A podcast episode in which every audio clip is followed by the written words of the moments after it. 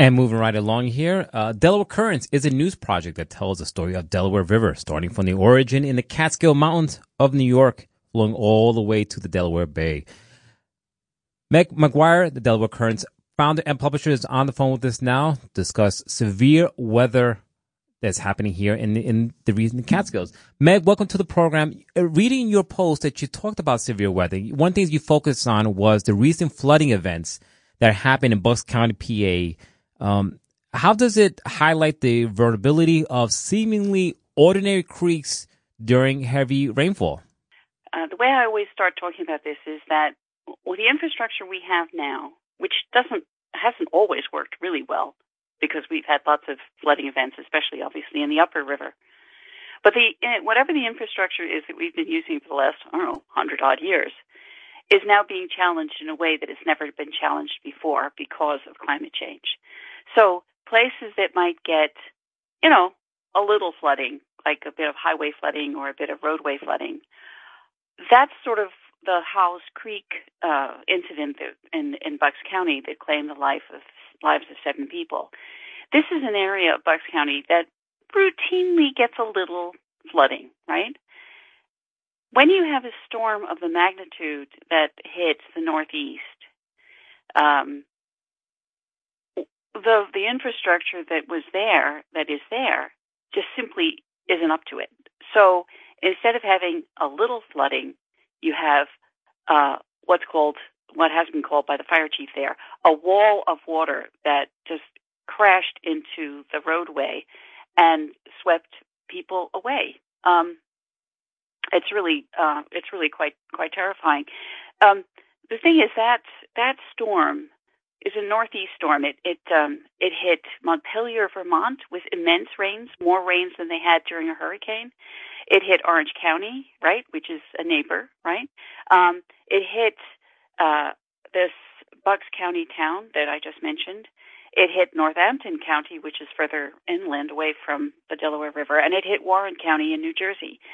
So these are uh, the, the weather doesn't happen in just one locality, and obviously, I think people understand that. But the the the idea that uh, we can basically do what we've always done is sort of gone out the window, and the way that we predict what will happen in the weather has unfortunately also gone out the window. I mean, like this winter is supposed to be a La Nina winter, right?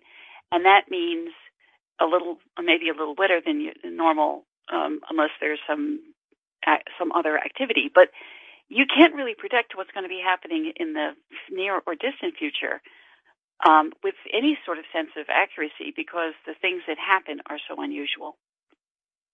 Yeah, no, they, definitely. Like I said, you know, we we we are, are now living in a time that we talked about climate change for so long, and as this particular past seasons, it's been so in your face almost. Like uh, especially this, you know, we're talking about this particular year. With you know, in one summer we had the smoke, we have uh, torrential downpours, and we have these extreme heat, and it doesn't seem like a consistent um, weather pattern from even from my memory. Just you know, think growing up, knowing that summer was a certain way and winter was a certain way and spring was a certain way.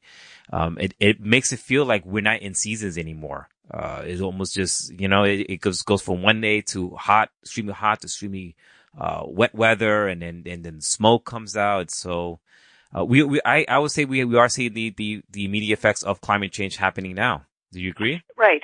I mean, I would say that weather events that happened even three or four years ago, people were always careful about saying how much they were affected by climate change because, of course, weather is different from climate change. Climate change affects our weather, but you can have, I mean, we did have, we had floods and hurricanes and everything before climate change started to really uh, grip. But the thing is, um, I wrote these down so that I'd have these figures to hand. This is from the National Centers for Environmental Information. Global ten- temperatures in the last 10 years is about 1.6 degrees Fahrenheit higher than the 20th century average. And the direct relationship that we need to be aware of is that the air is therefore holding about 6% more water. And that 6% more water is what we're feeling when we get these torrential rains. And we have in the Northeast, um, our sort of supply of moisture comes from the Atlantic Ocean and the Gulf of Mexico. And those water bodies have been themselves warmer than usual. So there's been sort of a cranking up of that moisture bearing system that can affect us. But the thing that's fascinating in one sense, but a little um, scary in another, one of the things that I've heard scientists repeat over and over again that the outlook for the for our part of the excuse me our part of the world, the Delaware River Basin, um, is that we'll have more rain when it's wet. We've seen that, but also more drought when it's not raining. So you have to be prepared for the these extremes again. And as I mentioned in that newsletter, the very at the same time that this downpour was affecting at least two areas of, of, of Pennsylvania, the whole state of Pennsylvania is still in a drought. It's been declared a drought by the Pennsylvania authority that's responsible for that. And I checked it just this morning, and it's still in, in, in sort of a drought watch state. Um, and that's because the drought watch is predicated on more than just how much rain has fallen from the sky. When you have massive rainstorms like we've just had, that water hits the ground and runs off. It just can't make its way fast enough to a river or a stream, right? So it doesn't have a chance to soak into the ground. In our neck of the wor- world, we're certainly up in New York, um, we've had, usually we have big snowpacks in the winter that melt slowly in the spring, and that really inundates all the groundwater systems. Well, we don't have the snow we have had, and we certainly don't have the snowpack. And these days, when snow melts, it melts fast, and once again, it goes away. So um, the the world is a different place than we might have thought it was 20 years ago, and the infrastructures in place are not going to be you know capable of it. The people that probably are most likely to be affected, excuse me, are those who you know basically took a gamble and and have a house in a floodplain a floodplain, you know, 20 years ago that might have flooded a little once every, you know, 10 years or so is now in danger of serious flooding uh, like at any moment.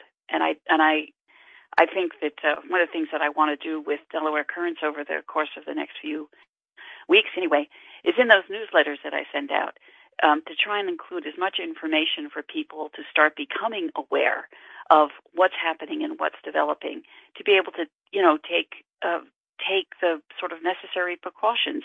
I even said um, in that newsletter that you referenced, I have um, a little stream in the back of my house that's almost always dry.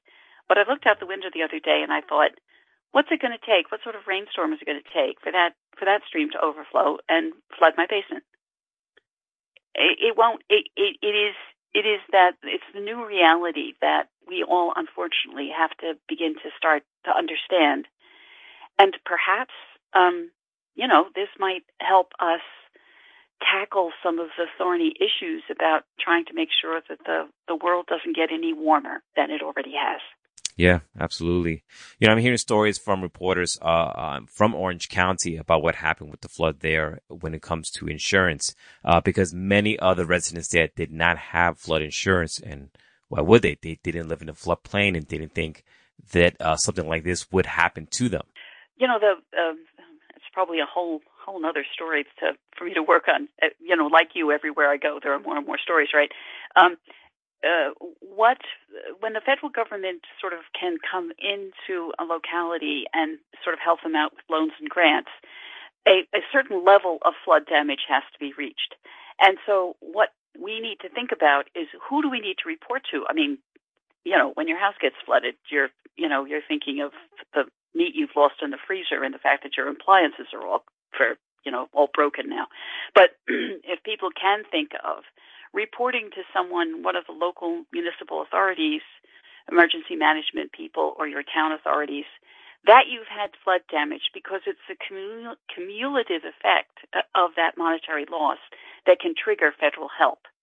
So, sort of for every um, for every community that people live in, they should probably try and explore now who it is that they would talk to about whatever flood damage they had. Because even though my flood damage might be only, she says, air quotes, you know, $7,000. It's my 7,000 and my neighbor's 7,000 and my other neighbor's 7,000 and the fact that the bridge is down and the road is damaged. Suddenly we start to reach that threshold where we can get better interest loans and even some grants.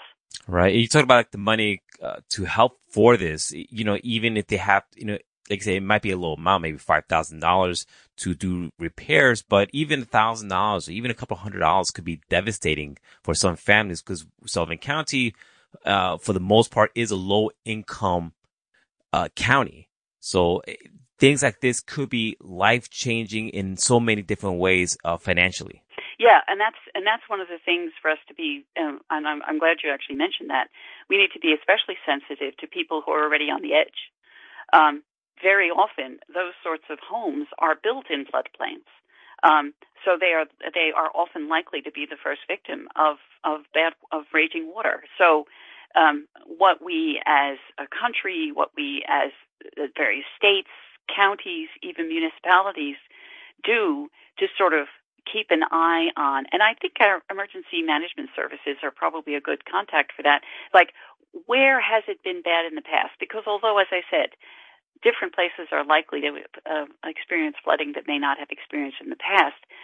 I think we can also use past experience to tell us, okay, we regularly have a flood. For example, Houghs Creek, that place in Bucks County, that regularly flooded. This time it just flooded in a massive way. So if we pay attention to the places where we regularly have flooding and pay attention to the people who live there, and listen to the problems that they've had, it's something that might help us build a network um, to help those folks um, in the future. Yeah, absolutely. Now you you mentioned one of uh, the things that you use also is the, the sources like Storm Prediction Center. Um, how how do you think folks can use that sort of to provide you know to look at, at vital information and, and possible hazard weather outlook and the likelihood of flash floods? The thing is, um, uh, um, the the problem with weather, well, certainly, first of all, the problem, as I said before, is weather prediction is based on past past practice, and what we're now seeing is not part of past practice. So everything you have to take with a bit of a grain of salt. But the thing is to sort of become familiar with weather patterns. You can't necessarily predict where the worst rain is going to fall, fall, but if you know there's really heavy rains coming your way, it might be a, a time to avoid those places that have flooded been flooded in the past. You know, it's going to be hard if it's if it's flooding is predicted for something that's on your way to work, but it is something to certainly be mindful of. And I think that that's something we haven't had to worry about because our infrastructure has sort of taken care of us.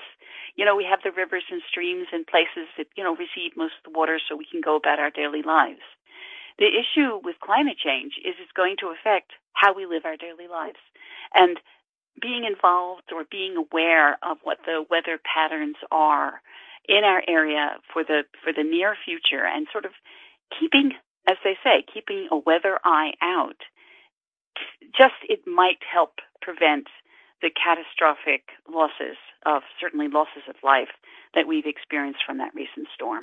Yeah, absolutely. Um, Meg, before we go, is there anything else that we have not touched on that you want folks to know about um, severe weather and, and, and the possible outlook and, and things you are working on with uh, Delaware Currents? Well, um, the one thing that I would say, going back to what I said previously, I'm going to be working that the what you were referencing at the top of the piece is uh, is this newsletter that I send out. I don't send it out um, uh, uh, very regularly. It's probably once every week or two.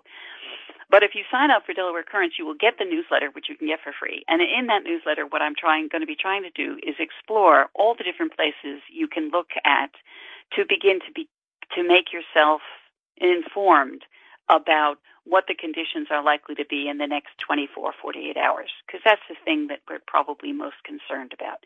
And understanding those predictions could, you know, could, could help you out in the long term. We're talking to Meg McGuire, the founder and publisher of Delaware Current, talking about severe weather in our area. Thank you, Meg, for talking to us, and we hope to talk to you again soon. Thanks, Patricio. You have a good day.